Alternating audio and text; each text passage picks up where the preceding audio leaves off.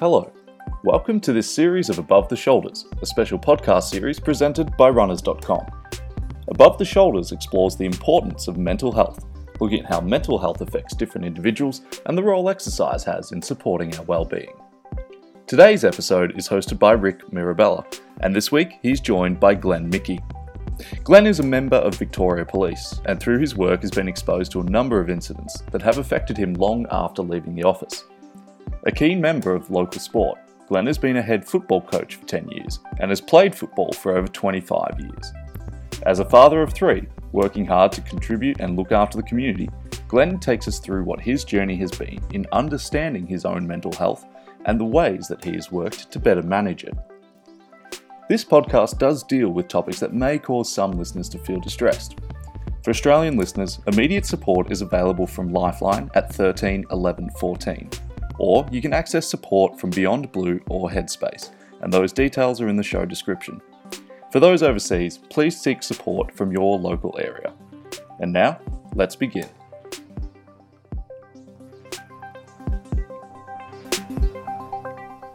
G'day and welcome to Runners Radio. Now we're back for episode four of Above the Shoulders.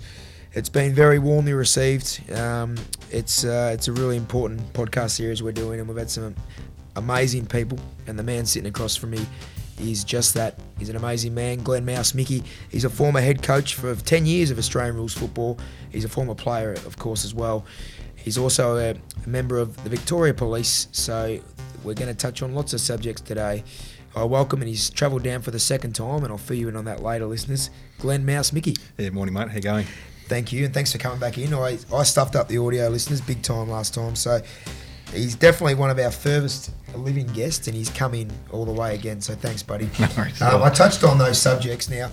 Lots and lots of things to get through from a mental health perspective, from a sporting perspective, and just from everyday life. Head coach of a football club for nearly a decade, a couple of different football clubs, a player for two and a half decades. Um, you then obviously the job, the Vic Police job. So we're going to get in all those subjects, but let's just take it right back to the start, Mousy. Um, growing up, where'd you grow up, and just your, your daily life, sport, etc. And I guess if um, if you were even aware of your own mental health back then, but take us from the start, big fella, and I'll interrupt as we go. No worries. No, I grew up down Latrobe Valley, um, down down in Moe, uh, in Gippsland. So um, it was uh, I enjoyed country life growing up. Um, probably wouldn't have handled the uh, city life too much, as most of us wouldn't, most country kids. Um, youngest of four kids, uh, and was, I suppose, spent my youth or my younger days watching the siblings play sport. So, um, eldest brother's eight years older, and, and uh, yeah, so I sort of was their, their, number one supporter there for quite a while until it was my turn to, to have a kick and, and the like. So, um, yeah, mum and dad passed, uh, like split when I was about 12, I think, and that sort of changed the dynamics of a lot of things. And I probably around that time was probably, um, I guess, when you start, your head starts thinking what and why and all those sort of things. And, and even the loss of grandparents and stuff like that, you sort of, your mind starts turning towards those sort of things of, um, yeah, life's not as rosy as it should be. So um, certainly, I reckon from maybe around the, the mid teens, especially, um, I was starting to, to wonder how my head was going. Yeah, great, great. That's um, that's I reckon it's pretty young to be that aware of it. You um, you played a lot of good football, um, and football was your sport of choice. I know you played a few other things. So, get, touch on the sporting side of your teenage years because I know you. Look, you, you did a lot of things really early in life as a good footballer, which which is great. But yeah, def, you definitely, um, I guess you you arrived a lot earlier than some of us do in our football career, yep. um, for lack of a better word. So how did you deal with all that? So take the listeners through some of that success because you had some great individual success as well. Yeah, well, I probably wasn't as um, fortunate as my older brothers, um, and I'll talk about my sister as well throughout this. But um, my two older brothers, who uh, were both gifted footballers younger, and they played a lot of rep footy, and um, I suppose the introduction to TAC Cup um, was when one of my brothers was going through, and the other brother played Teal Cup, and whereas I didn't get picked for under 16s, under 18s um, representative sides and that was sort of the, the dagger to say, come on, mate, let's uh, let's get yourself going. So I went hit that fork of the road where I go, you know what, I can just be a um, the younger brother of Blair and Brad, or I can go the other way and, and actually dig in and, and, train harder and all those sort of things. And that, essentially, that's what I did. Um, sport was my focus then because I knew that was going to keep me out of trouble. Um, and then yeah, it was a case of uh, yeah going head first into as much training as I could, and come cricket season, I was probably training five nights a week. So Monday, Wednesday, Friday for footy, and Tuesday, Thursday for cricket, and I literally went headfirst into sport, and uh, through being around.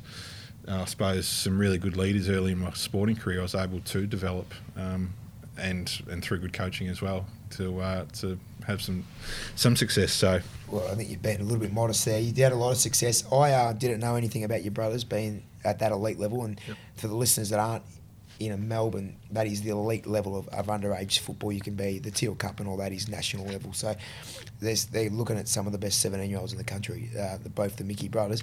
You worked your ass off and you turned in one of the great seasons at 18, 19 year old. Fill the listeners in. Yeah, so um, I suppose my first season of senior footy was '98, and uh, I generally just played halfback, centre halfback that year. Um, just I guess as an apprenticeship to footy, and um, I still say now that playing back's a lot easier than playing forward, which sometimes gets some raised eyebrows. But um, yeah, it was the, the, following season. Oh, sorry, the '98 we lost the grand final, um, and I played that with my eldest brother. Um, we lost, but then '99.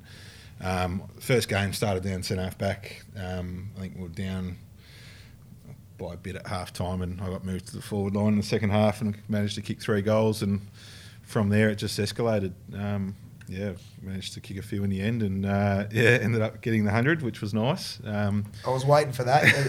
I had to lead him into it, listeners, with my hand gestures. He's got to mention that he kicked hundred goals in a season as a nineteen-year-old, eighteen-year-old, eighteen-year-old yeah. kid. This is not easy to do. Like hundred goals, no one does that stuff anymore. So as an 18 year old young fella, 100 goals in a season as an individual. I just needed to get that out of the way. Continue. Yeah. So no, it was um, one of those things. I still I also look back on it now and think, how did that happen? But um, had a, we had a great team. We went on and won, won the flag, um, and yeah, I guess even now, like I, I still hold my like hold on to the premiership yeah. more so than 100 goals yeah, because um, it wasn't just the 22 or 21 players that went out there that day as well. You got a whole club and a whole community, which I was sort of proud of that we, that we were able to achieve that. That's so. the beautiful thing about country footy um, as well, Mousy Lot, that you really are the whole town, and yeah. it's so beautiful. And you got the 21 players on the day or 22 players on the day.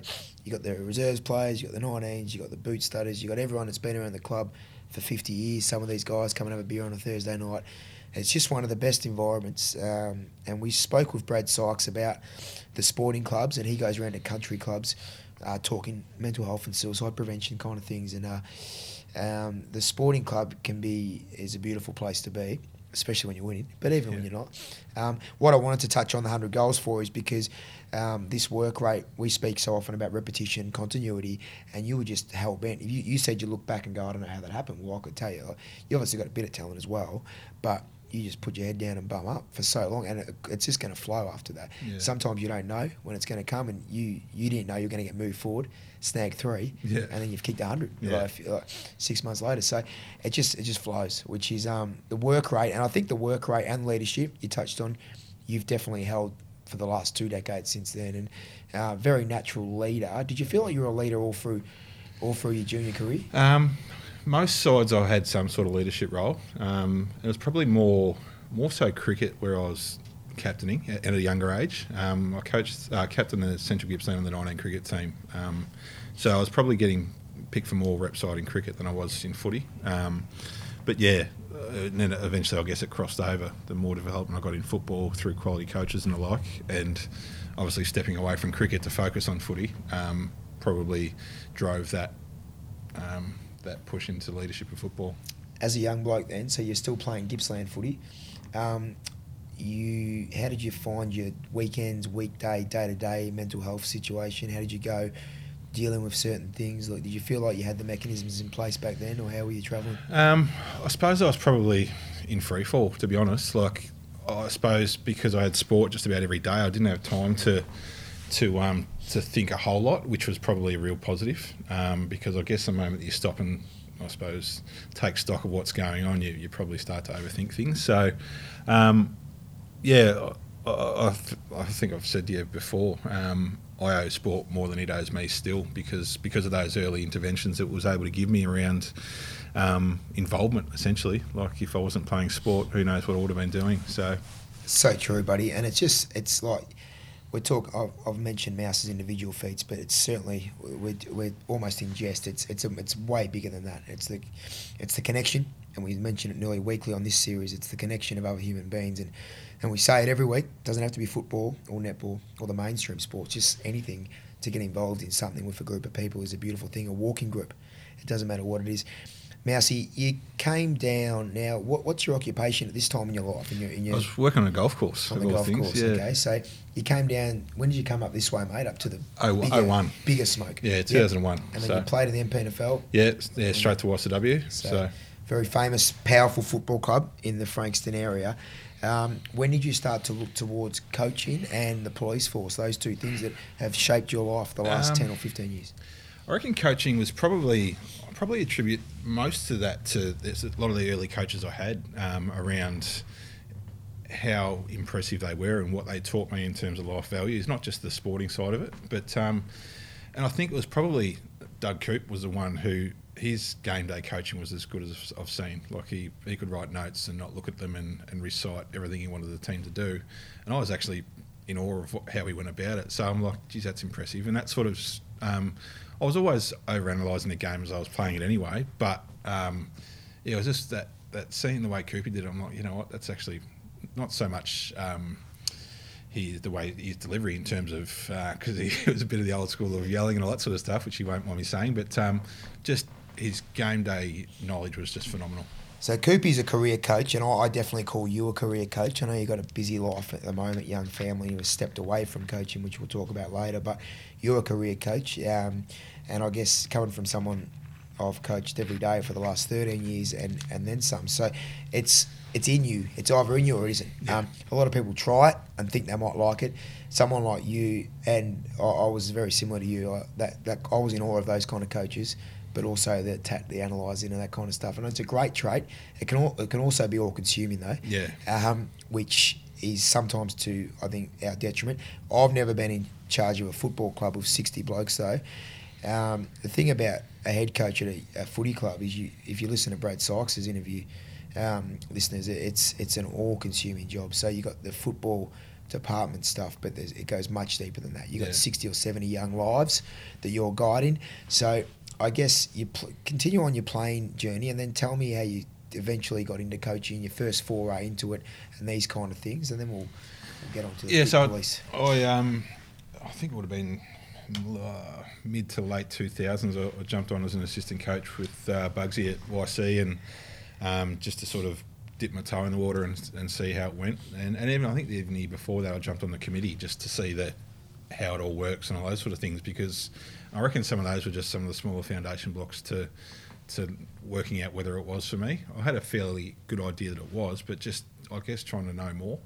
Um, so yeah, and then 2009, I went to Gav uh, to Langwarrin to be Gav Artico's assistant, um, and then the opportunity came to, to look for a head coaching job at the end of 2009. Um, and there's a couple of clubs which sort of I was interested in, and uh, in the end, yeah, I spoke to Hastings, and and that was history, I suppose. It's uh, where I ended up in my first coaching gig, which probably wasn't the ideal situation in our first year. They went from I think maybe six or eight wins down to four, and we lost my first eight games as coach. And I thought, what have I done? Like, why? Like all of a sudden, this side's not winning games when it was winning games last year. But I felt like there was some things we were doing which were right. So I, I just had to back myself and the, had the backing of the committee to say, you know, we actually believe in you, and what you're doing, and your message, and all those sort of things. And um, things got a bit difficult for a few and people moved on and that sort of thing. But uh, what we ended up doing was just building a really strong culture of um, resilience and, and um, character that was what needed to win. And um, we ended up winning, I think, half our last half of the season. And and the following year, we were able to play off in the grand final. So um, we were able to change things quite quickly. Um, even though there was that little hiccup at the start, I sort of look at that now and go, you know what, it was just part of it. That's a great achievement in your second year of coaching to co- to coach a side to the grand final that was yeah like zero and eight, yeah. only eighteen months prior. Um, I love what you say. Like, you didn't just come in and we, you certainly didn't come in and start buying premierships. You started from the ground up, and very much an attitude and culture thing around a young football club. Um, and these guys are from all different walks of life, tradies, uni kids. Like it's not it's not that easy. Like it's not like a professional football club that you can walk in. These guys get paid, but minimal, and it's not an easy job being a head coach of a MPNFL club because the standard's such a good level of footy, but you're dealing with fifty or sixty different professions, personalities, all great kids, most of them. But you got to sometimes you got to be so much more than their coach. That's So- right. Like I, I look at my first year of coaching and what what it was like to be a coach, um, and just that transition of life and generation through to my final year where it was so my first year was probably 90% football 10% people. And I, reckon by the end it was probably 50-50 you're dealing with 50% football 50% people in terms of helping them through situations um, yeah helping them through their own mental health battles if you will and, and trying to juggle that against trying to get the greater good for the team which was getting everyone to training and all those sort of things. So um, I, I guess having that, that lived in experience of having some battles through through time, I was able to get some more respect from some players in regards to that because they wouldn't be feeling right, and I'd be able to actually have the conversation and say, look, it's all good. If you need the night off tonight because you've got a lot on your plate and things aren't good, just no worries, but just come back Thursday and give me everything you got. Yep. And that got a, a better buy-in than saying that you'll train regardless. If you don't, you will drop you and all those sort of things. So it's just that having to be flexible around around the mental health side of it. showing your vulnerability and transparency as well. Were you open to these guys one on one? Um, probably to some I was. I- Like I sort of think about when I did finish up um, with Meadows, and um, and I think I've spoken to you about the, the Bowie Miller thing. I probably clammed up then, and I probably should have shown a bit more vulnerability because I, I did struggle with it. So that was your last year of coaching. Yeah. So we'll fast forward quickly to this part because Yep. it's, it's a very big um, part of your story. So tell the listeners about what happened when you were at Devon Meadows, coaching Devon Meadows, another football club in the MPNFL, and I guess the aftermath of all that. Yeah, so um, 2016, um, been coaching Devon Meadows in my second season, and on taking the Devon Meadows coaching job, one of my biggest excitements was to be coaching Bo Miller, who was a multi-league medal winner and just a, an absolute um, huge figure of local football, not just as a footballer but as a person as well. So when I started coaching him, I had just instant attraction to Bo. Um, he unfortunately it's the pre-season in 2006 played the first practice match and hurt his knee a bit and started to feel a bit off. Um, and then it would have been late March that um, yeah he got he gave me a phone call one day to say oh look mate I've, um, it's not gastro or just been sick. I've actually um, got a few lumps and stuff. So had a few more tests and and um, they established it was a secondary cancer from a cancer he'd had earlier. Um, and we had to sort of take stock at that time and say, what are we, how are we going to uh, like approach this as a, as a club? So on a Thursday night before selection or after selection, sorry, read the sides out, just got up in front of the club and Bo wasn't there and just and fulfilled the club in as to what was going on. Um, and even the following Tuesday, I think it was, got a sports chaplain in to come and speak to the group just to sort of speak to them, not just from a spiritual point of view, but just to like at that stage, I'd had a bit of um, what's the word I'm for. Um, I've been involved with trauma support through work and all those sort of things, but on that level where it's that personal and you know the person as well, it's just difficult to try and for me to put the right words into place. So had the sports chaplain come in and um, and then yeah, fast forward, it just went downhill dramatically over three months, and unfortunately he, um, he passed away in July, and it was just like I said, I've I remember getting home from training one night and uh, I just broke down, and I, like I said, I'd been so strong at the club, and just I lost it, and Amanda's there sort of supporting me there, and um, but I always felt like at the club I had to be that one who was pushing and and um, I suppose just a big strong figure. So I wish I sort of had it told the boys, look, it's okay if you need to let it go, just let it go, because yeah, it probably took its toll on me away from the club um, because I was too focused on trying to be there for everyone else.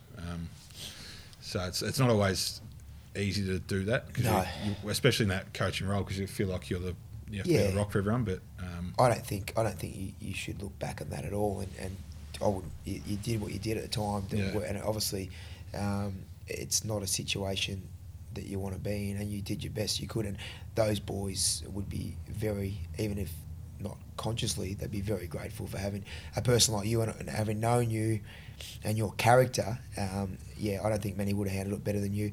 Horrible time in the football club. That was your last season, or you coached? Nah, so I ended up finishing two years later. Um, I sort of said at How was time, your last two years? I, I reckon it took the fun out of it. Like I just, um, and I don't mean that in a disrespectful way to to Bowie at all, but I just I was because of losing what I just deem as a family member. Um, it was just hard to refocus like from there and say, you know what, everything else was trivial from that point on. Footy was just, you know what, footy's not as big as life. No. Um, so it was sort of, it was difficult to reset. Um, we made a few again some player changes, which I sort of felt like I needed to right the ship after that as well.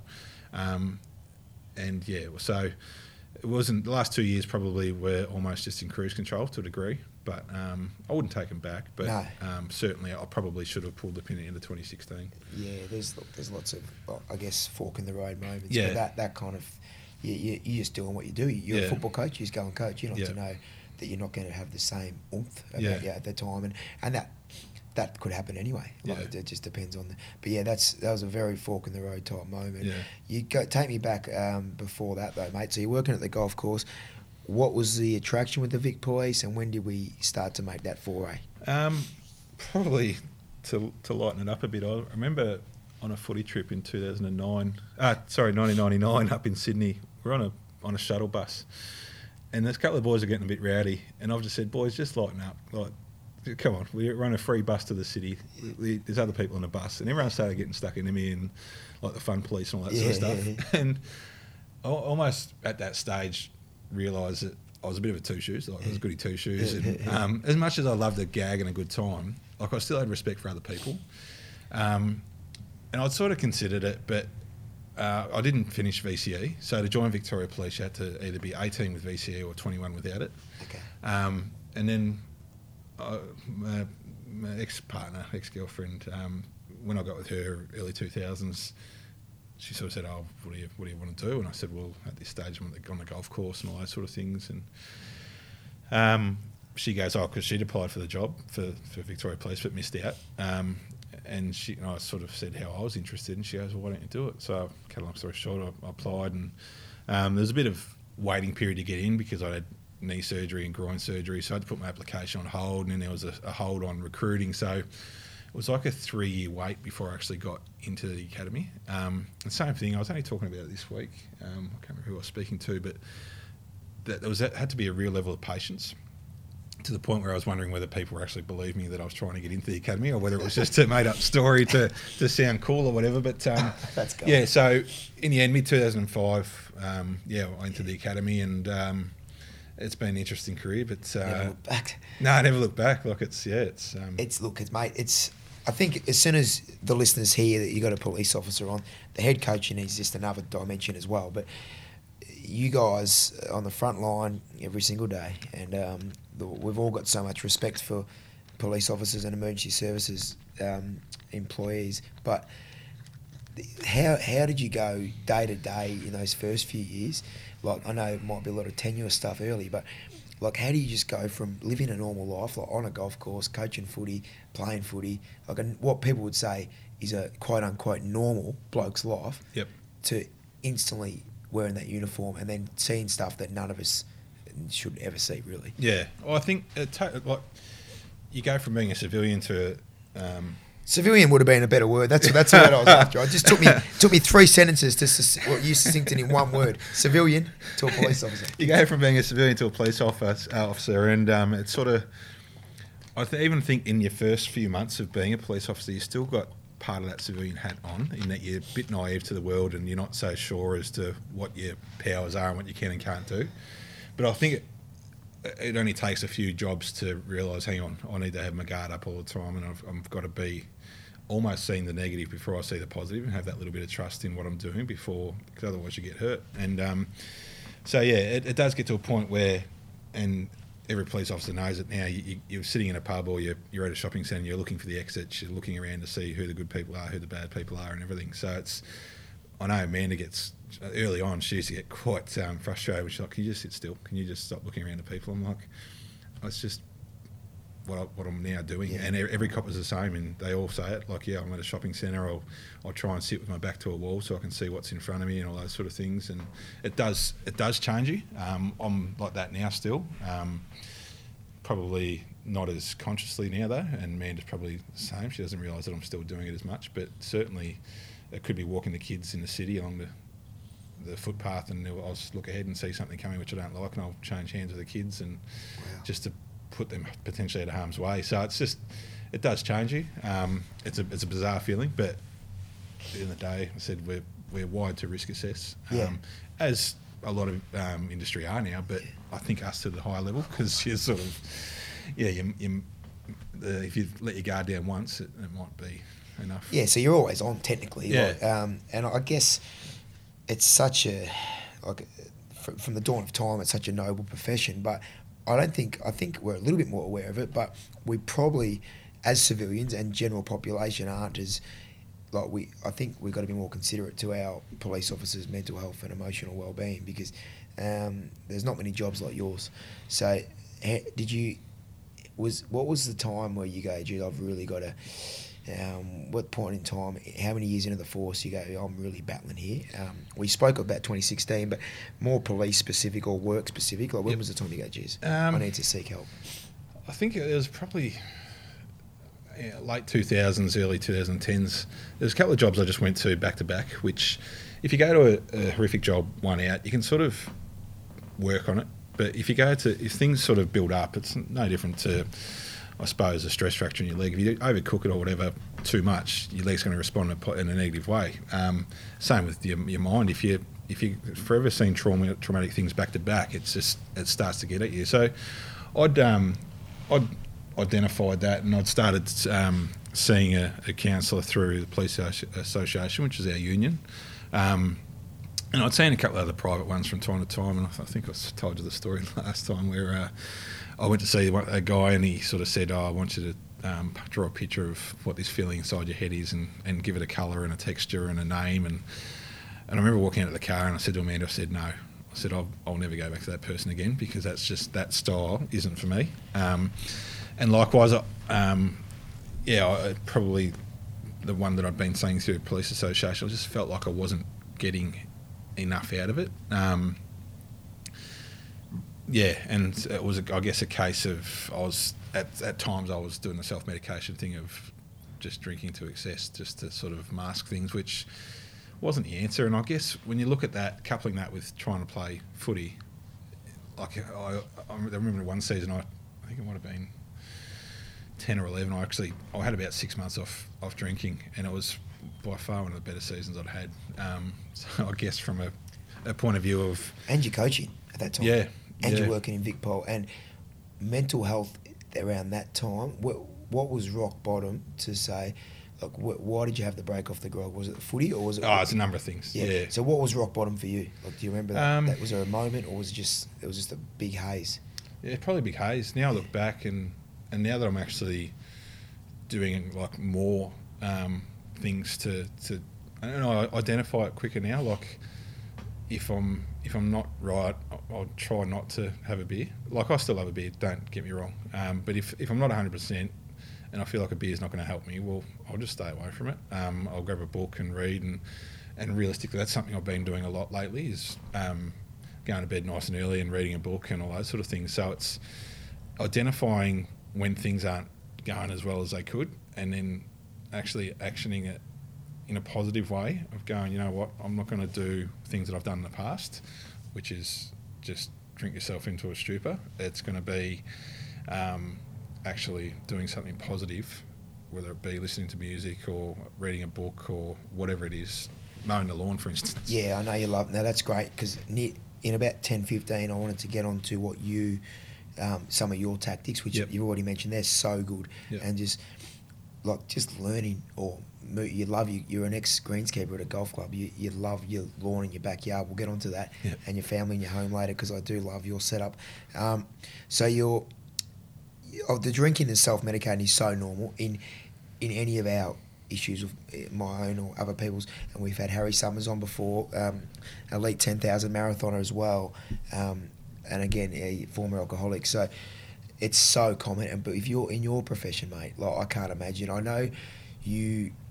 Tell me, you, you moved away from the station just because it was all too much. As far as that, was that one of the main reasons? Um, You live out in Gippsland now. Oh, I'm out, yeah, I'm out uh, in Yeah. the Westport area now. But yeah, one of the one of the issues I had around policing as well well. I was living in the town in which I worked, and unfortunately, with the job, obviously, there's a lot of things you see and do which aren't pleasant. And if you're going to the shops or if you're going to visit someone and you're driving past a, an area in which you've been to a suicide or a, a nasty accident or something, it, it just you look at the house and you go, oh, "I've been to that there," and then all of a sudden you got that flashback of what it was. So I felt um, it important to go and live somewhere which I'd never worked. So it was a case of I can look at the town for what it is, just my hometown, rather than I've seen trauma there, I've seen trauma there. Um, and to be honest, it's been the, one of the best moves ever. Um, yeah, I don't look at the town in the way I, I, I do, unfortunately, at Frankston and Langwarrin and, and uh,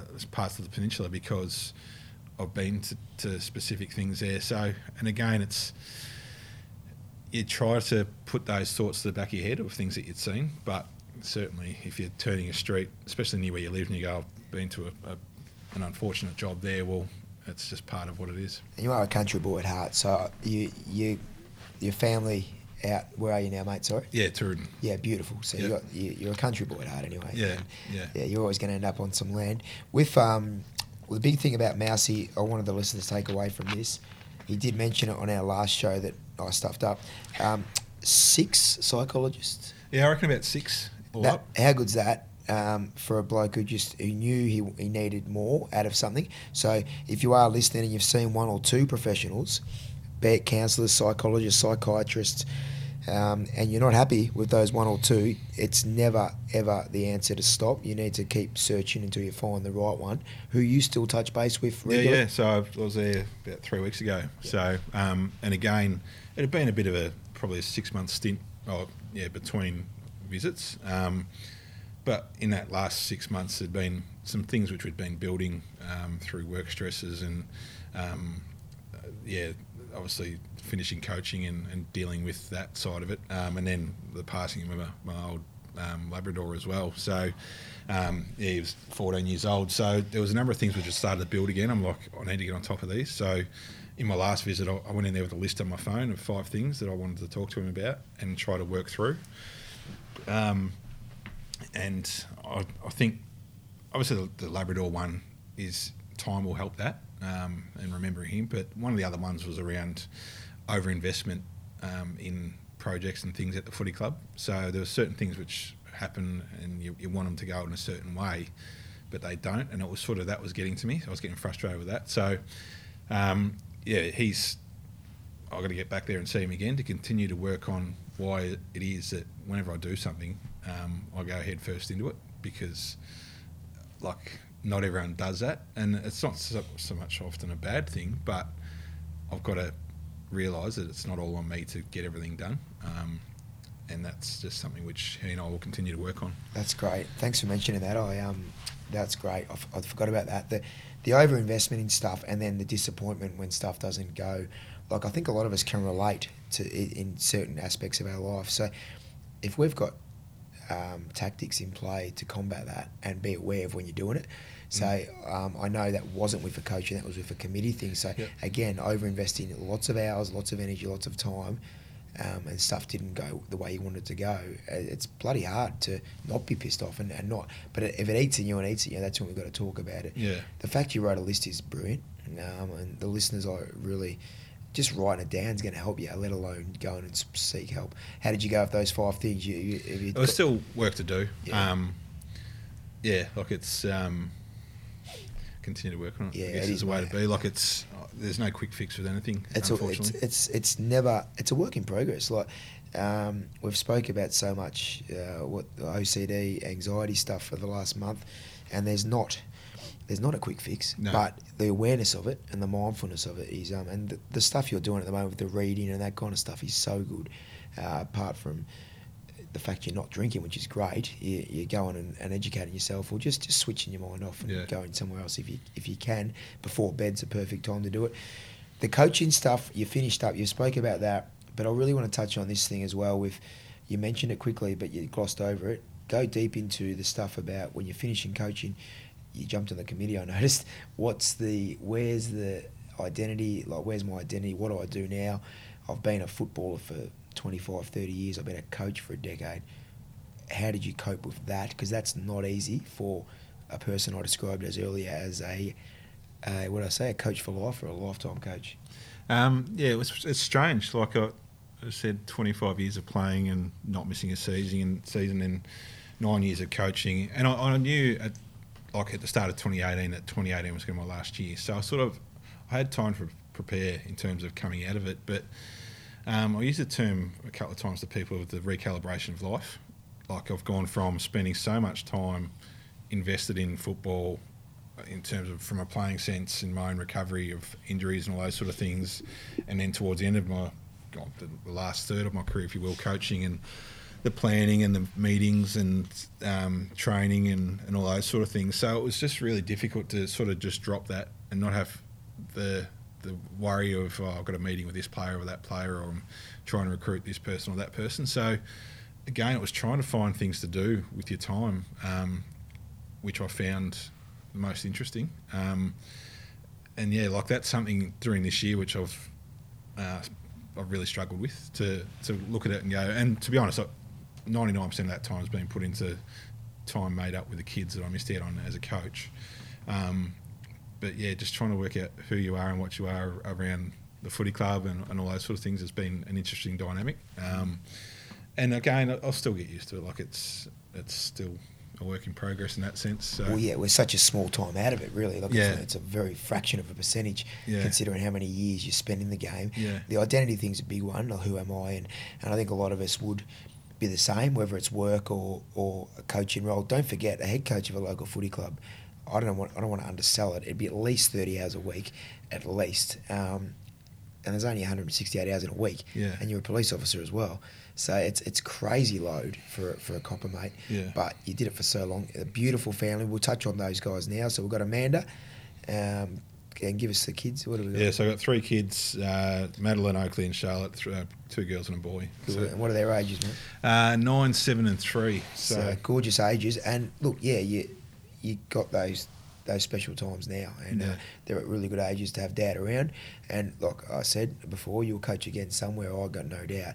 Um, how do how do you go? How did you go transitioning into, um, I guess, the school runs or whatever you were doing after, like stuff you weren't around for for ten years, just yeah, well, you had to be at the footy club. There was like I, would miss out on concerts, kids concerts, and specific things because I could have been at a footy meeting or footy training, for instance. So that availability is nice. Um, work is now a little bit further away now that I'm not coaching, unfortunately, like in terms of travel. But so that's been a different dynamic. But certainly, I've got a lot more time with the family now than I had when I was coaching. That's for sure. Yeah, so. and it's definitely the, a beautiful benefit. Like we, oh, lo- we yeah. love. I know. You, is it Oakley? Oakley? Yeah.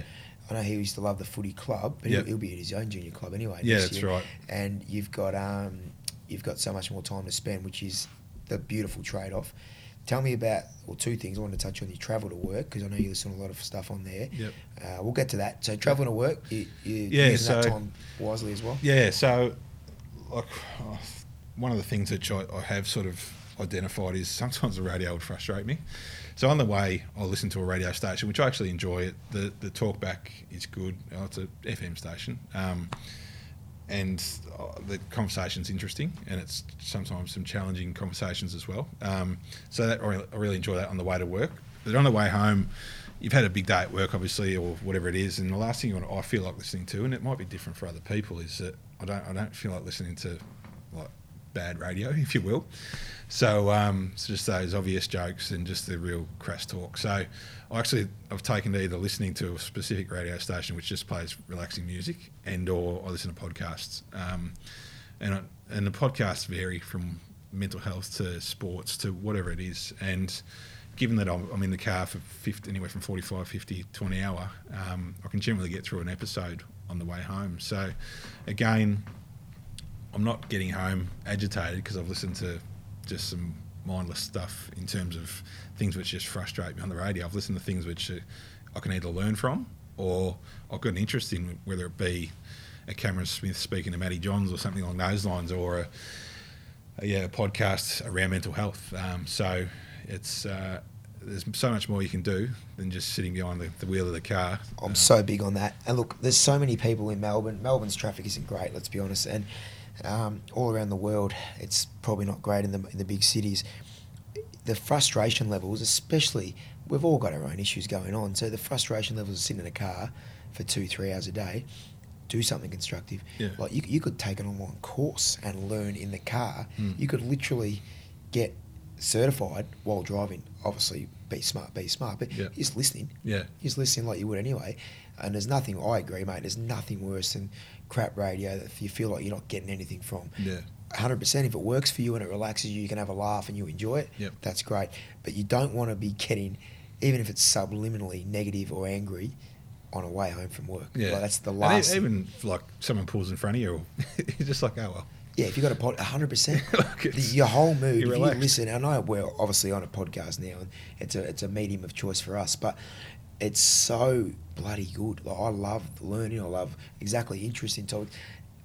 If you're having a bad day, if you chuck one on, you're gonna be having a better day. It's like anything. It's like training. Yeah. You're gonna get a good response from that. I was I was fascinated about that because you did tell me that as well. That's that's really cool. So the travel from work going well. What about the um with the coaching now? It's it's obviously been put to bed for a while. Yep. Do you find yourself uh, looking at football, looking at sport? The same way as you always did, or do you can you take a little bit of a different look? Do you go? You mentioned how it was 50-50, Yep. uh, the people and the the football. Do you find yourself more looking at individuals in a different way, a different light? Yeah, probably like. I'll, I'll use Meadows for example. Like going on the committee, I, I probably didn't even look at the footy much at all this year. Like I, I watched maybe eight, eight or nine games, and of that, I probably only saw a quarter max of every game because I was busy doing things behind the scenes. And to be honest, that's that was what was floating my boat more than actually worrying about the football type thing. As in, so yeah, as much as I was a coach and I was so driven for success and all those sort of things, I guess I did have a refocus and go, well, I've had my time. Here's the new coach. He's their their man for the job now, and um, I wasn't going to get, get in his way, but I still wanted to see the club succeed. So I had a refocus around um, doing things on the committee, which sort of um, I said just filled the filled the cup, I suppose. So That's that's very very good. Yeah. What about so with work at the moment? So you're at the academy at the moment. yeah, so at the academy, been How- there how's for that going? Yeah, I've been there for about six months. So 14 years operational policing, and then uh, needed to tick a few boxes to do something different to um, to hopefully progress to the next level. And yeah, I've took taken a role out at the academy, and um, yeah, I'm in at the Centre for Professional Policing. So it's um, I guess teaching recruits and uh, constables, and a little bit into some some higher level courses as well, just around some human rights and integrity and stuff like that. So it's it is really it's it's a really good topic, and I really enjoy it. That's great, mate. And it's it's again, it's been that nice little time at the end of my coaching career to, Yeah. to focus on something different and learn something different. So if I had just been same thing in a police station or running a police station, I'd just be in that Groundhog Day. But I've gone in a different direction with work, and it's actually been really positive. I feel like with your awareness, I feel if the listeners can take something out of, of Mousy, we're going to get into his uh, tips now. Um, but his awareness, and he, like we talk about self awareness, you've got great self awareness of how you're travelling day to day. And I, even when I first met you, I could tell it straight away. Like you, you're really wise, and a lot of us probably aren't. Um, and that's okay because we can get better at that. But you're you're ahead of the game. You'll you'll seek out your psychologist before you hit a rock bottom, or you'll you won't have a beer if you really. That's that's amazing. Really, that's great.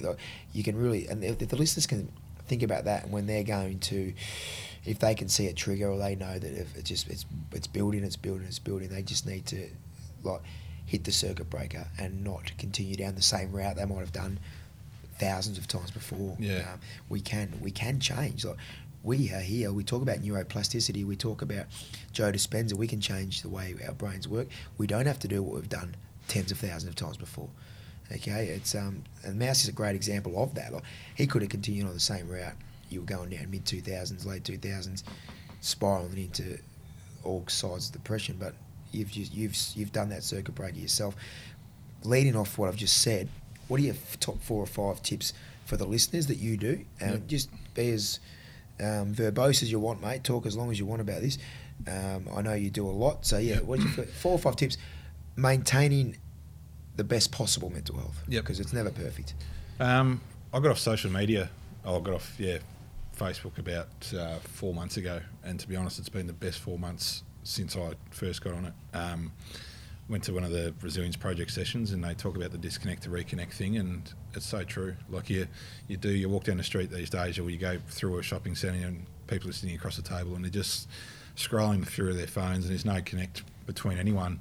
So, and the other side of that was the frustration you get from Facebook or any social media, perhaps for that matter, where you read comments on certain topics and you've got people who have got a different view to you or whatever it is, and and they're, they're criticising you for having that view. And not that I commented on anything, but you could just see the, the tit for tat arguments that were going on, and I just thought, why? Why am I?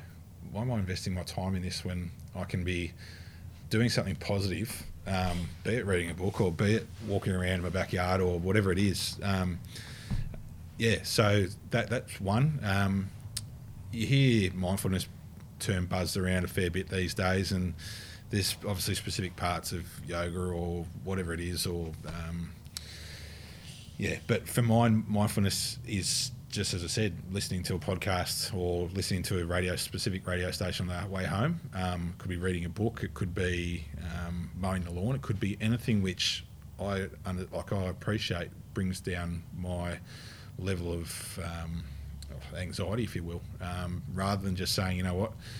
I'm not going to address this. I'm just going to continue my day, and or I'm going to listen to this radio station, knowing full well that it fires me up.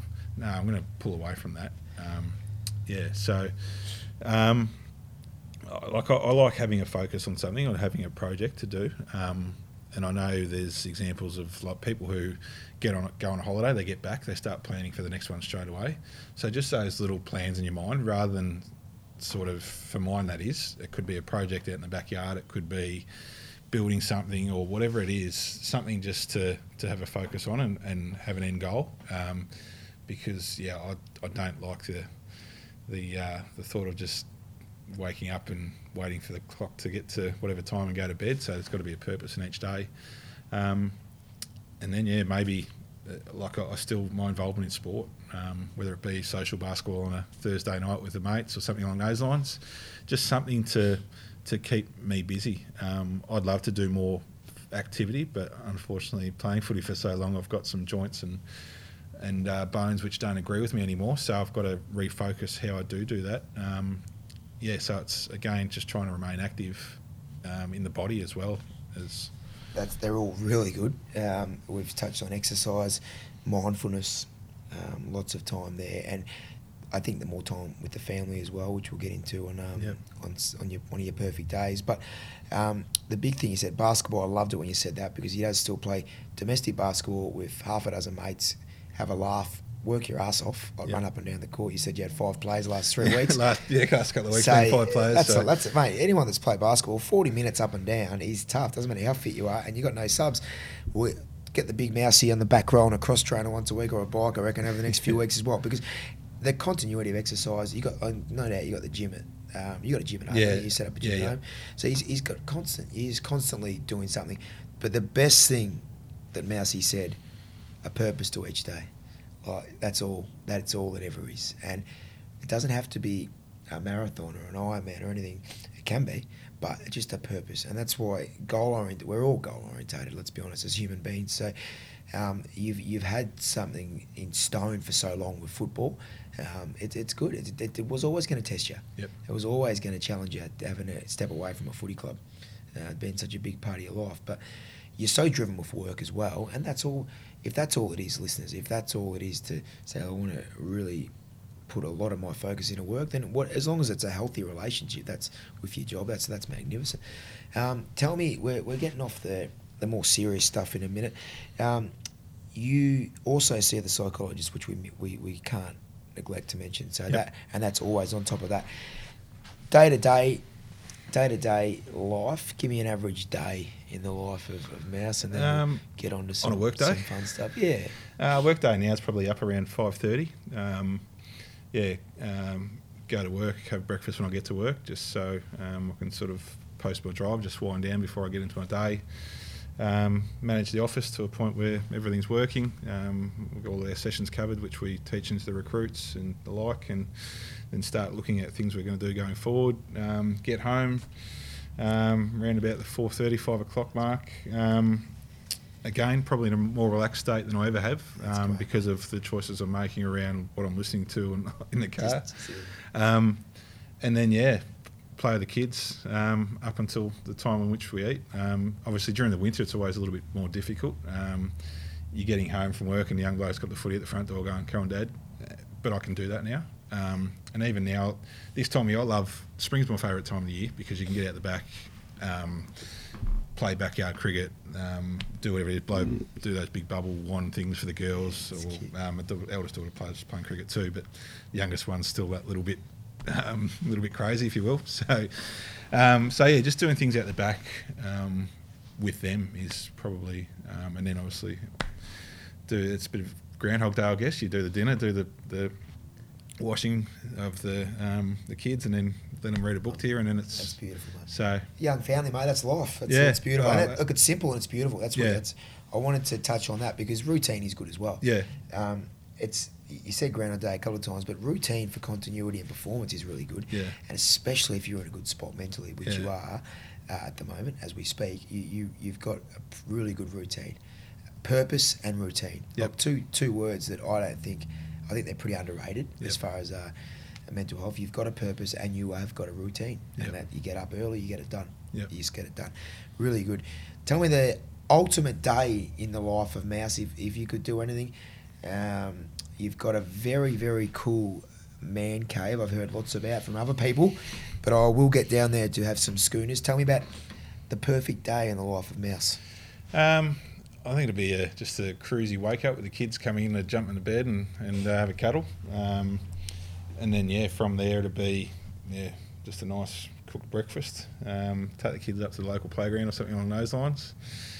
Uh, I'd probably mow the lawn, to be honest. I, I love my lawn still from the old golf club days. Um, Has to be a first time answer that. Surely no one's ever said on the lawn. Continue. Oh, it's bizarre. You meet people who don't like mowing the lawn, and I'm like, I don't know how you can not. It's just so therapeutic. But um, yeah, it could be uh, yeah, d- taking the kids out somewhere else for the afternoon. Um, it could even be going to watch local sport or, or, or catching up with friends, and then um, yeah, late afternoon into the shed and. It's not a shed. No, it's Tell not a shed. listeners. It's yeah, it's my little paradise. But um, yeah, What's in it? uh, oh, there's a bit of everything. There's, yeah, there's pool table and dartboard and pot belly and TV and couches and And a fridge. and a, and a fri- yeah, fridge most importantly. What, what and a- else do you need, big fella? Yeah, and it's got all memorabilia all around and, and the like. It's um, I'm loving it more and more. I've actually got some. Getting on a side topic, I've got some um, old seats from when they pulled down the Great Southern Stand. That's so cool. Yeah, so the old flip down ones that make that noise when you get off Yeah. them. So it's actually really cool memorabilia. So 92ish. Yeah, I reckon.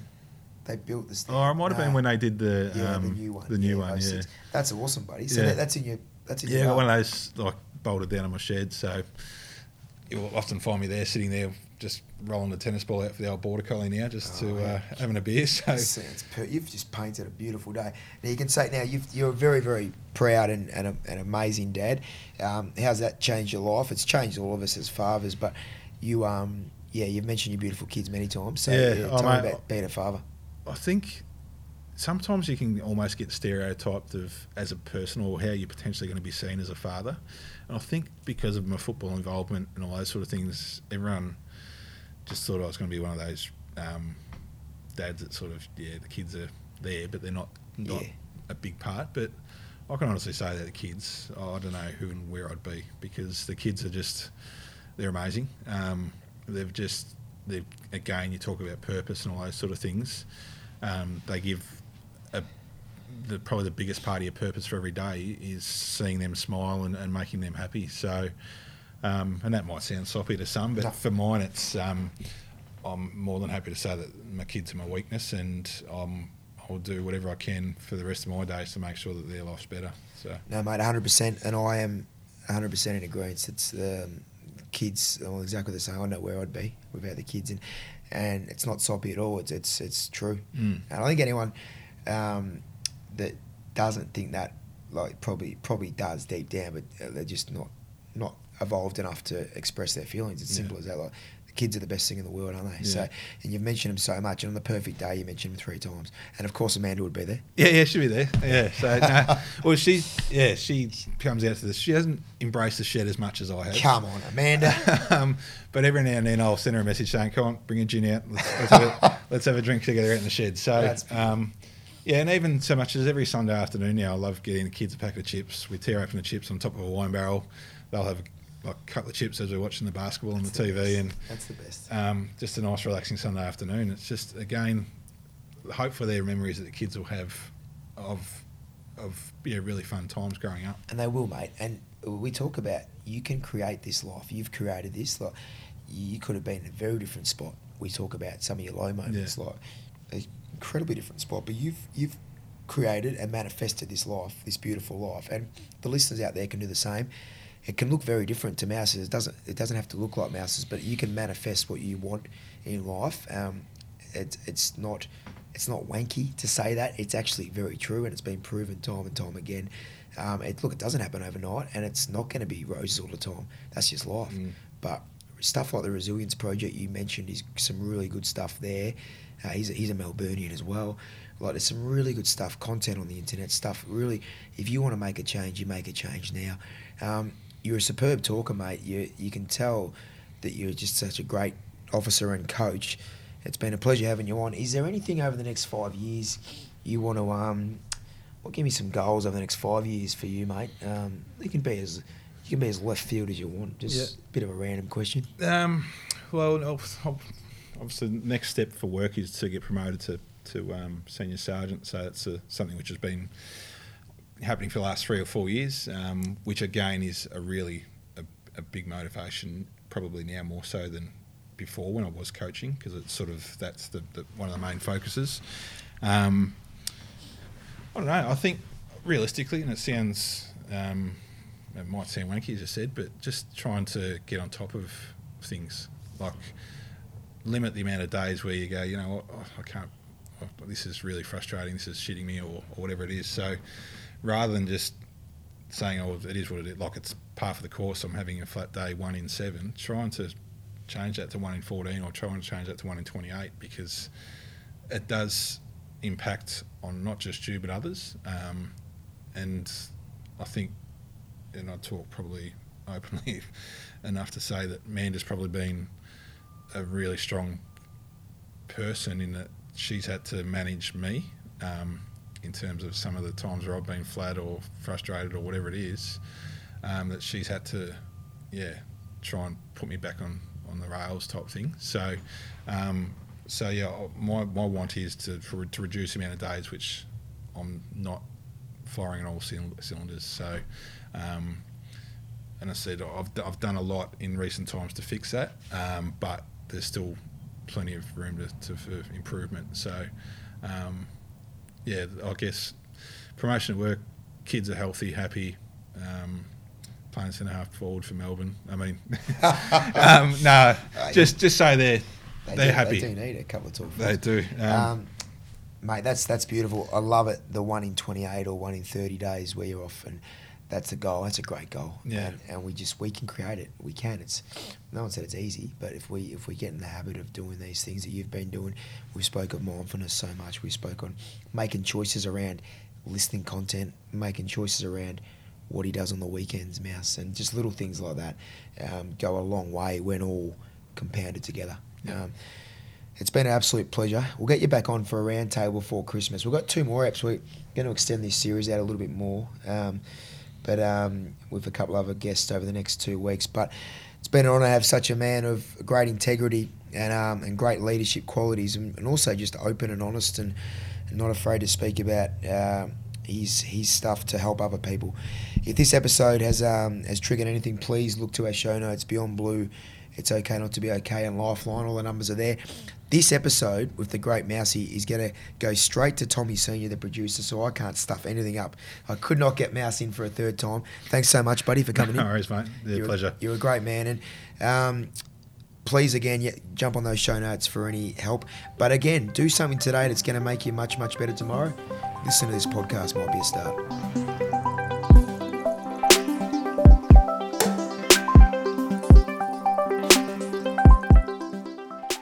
That's it for this week.